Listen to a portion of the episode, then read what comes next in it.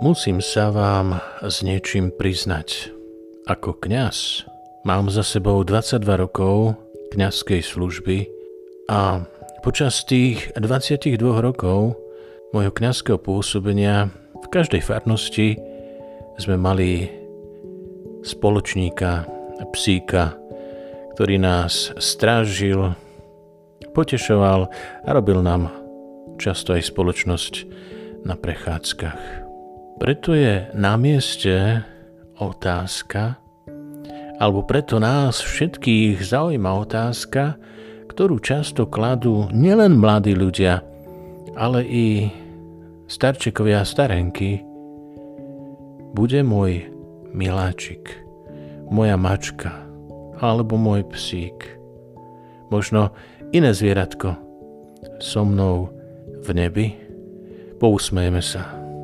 Možno nám to príde vtipné, ale je vhodné nájsť odpoveď aj na takúto zaujímavú a zvláštnu otázku.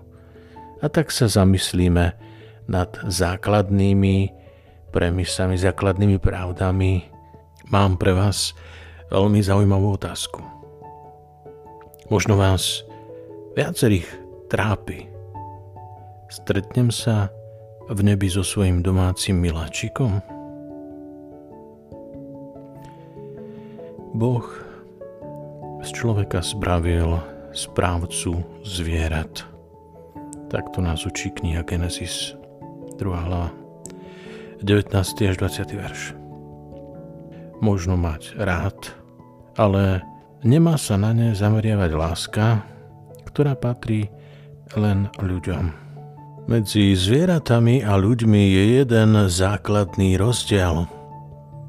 Zamysli sa, niektoré zvieratá možno ukazujú známky pokročilej inteligencie, no nedokážu racionálne premýšľať a argumentovať ako ľudia. Nemajú slobodnú vôľu a nemôžu za svoje skutky niesť zodpovednosť. Zvieratá sa správajú podľa svojich inštinktov. Ľudia nasledujú svoj rozum, alebo teda aspoň by mali.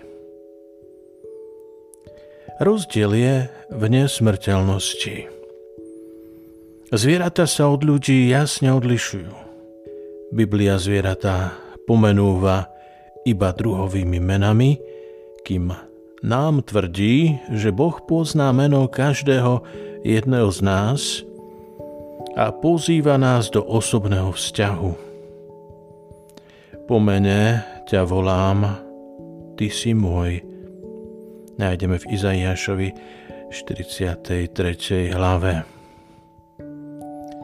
Boh v okamihu nášho počatia vytvoril nesmrteľnú dušu, keďže Boh nám dal rozum a slobodnú vôľu, môžeme ho poznať a milovať. Zvieratá Bohu vzdávajú slávu svojou existenciou, slúžia mu úplne nevedomky v súlade so svojou prirodzenosťou. Boh obdaril každou z nás mysľou a vôľou, aby sme mu boli podobní. Preto od našej existencie chce viac ako od existencie zvierat. Dokonca chce viac ako iba našu službu. Chce, aby sme boli jeho priatelia. Náša najdôležitejšia úloha na zemi je... No sami si odpovedzte. Je naučiť sa Boha poznávať a milovať, aby sme s ním mohli byť na veky v nebi. A tak je na mieste otázka o zmysle života. Na rozdiel od ľudí zvieratá nemajú okrem svojej pozemskej existencie vyšší zmysel. Nedostali od Boha nesmrteľnú dušu. V nebi nám chýbať nebudú, pretože s anielmi a svetými budeme v Božej prítomnosti prežívať úplné šťastie Možno je to nepredstaviteľné, ale nebudeme potrebovať nič viac než Boha, ktorý náplní každú našu túžbu. Z toho vyplýva, že už nebudeme chcieť vidieť svojho psa ani mačku, ak nevieš, čo povedať niekomu, kto práve stratil svoje zvieratko.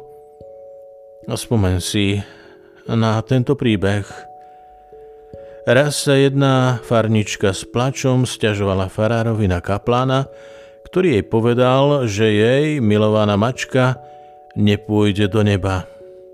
Starý farár odpovedal, že Boh z lásky stvoril nebo ako miesto dokonalej radosti. Takže ak k dokonalej radosti potrebujete svoju mačku, nájdete ju tam takto utešil ženu. Zvieratá, na rozdiel od ľudí, nemajú nesmrteľnú dušu. Smrť je teda pre ne konečná. Možno vám napadne otázka, je dovolené zvieratá zabíjať?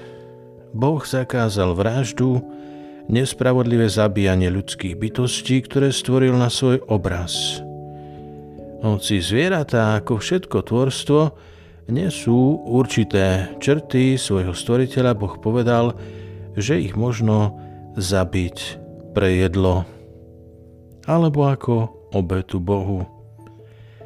O zvieratá sa však musíme dobre starať a nesmieme im spôsobovať zbytočné utrpenie. Možno vám napadne občas sa objavujúca otázka a čo reinkarnácia? Základná myšlienka reinkarnácie je, že duša dokáže po smrti žiť ďalej v inom tele. Môže to byť telo inej ľudskej bytosti alebo dokonca zvieraťa. Znovu zrodenie v ľudskom tele sa chápe ako najlepšia možnosť, a často sa rozlišujú aj vyšší a nižší ľudia, lenže cirkev nič také neučí. Dajme si pozor a dobre rozlišujme.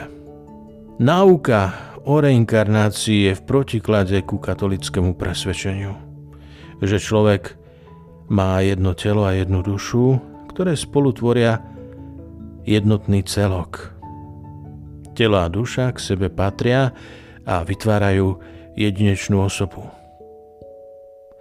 Podľa písma zomrieme len raz.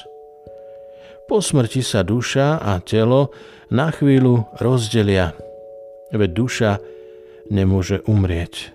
Telo sa pochová a duša sa azda dostane do neba. Aspoň potom všetci túžime a prajeme si to. Tam duša ostáva až do vzkriesenia na konci vekov.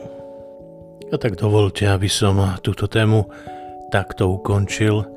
Určite nie je úplne vyčerpaná, ale aspoň v základných štruktúrach sme si prešli náuku cirkvy, aby sme sa vedeli zorientovať aj pri podobných otázkach, ako zazneli na začiatku dnešného uvažovania.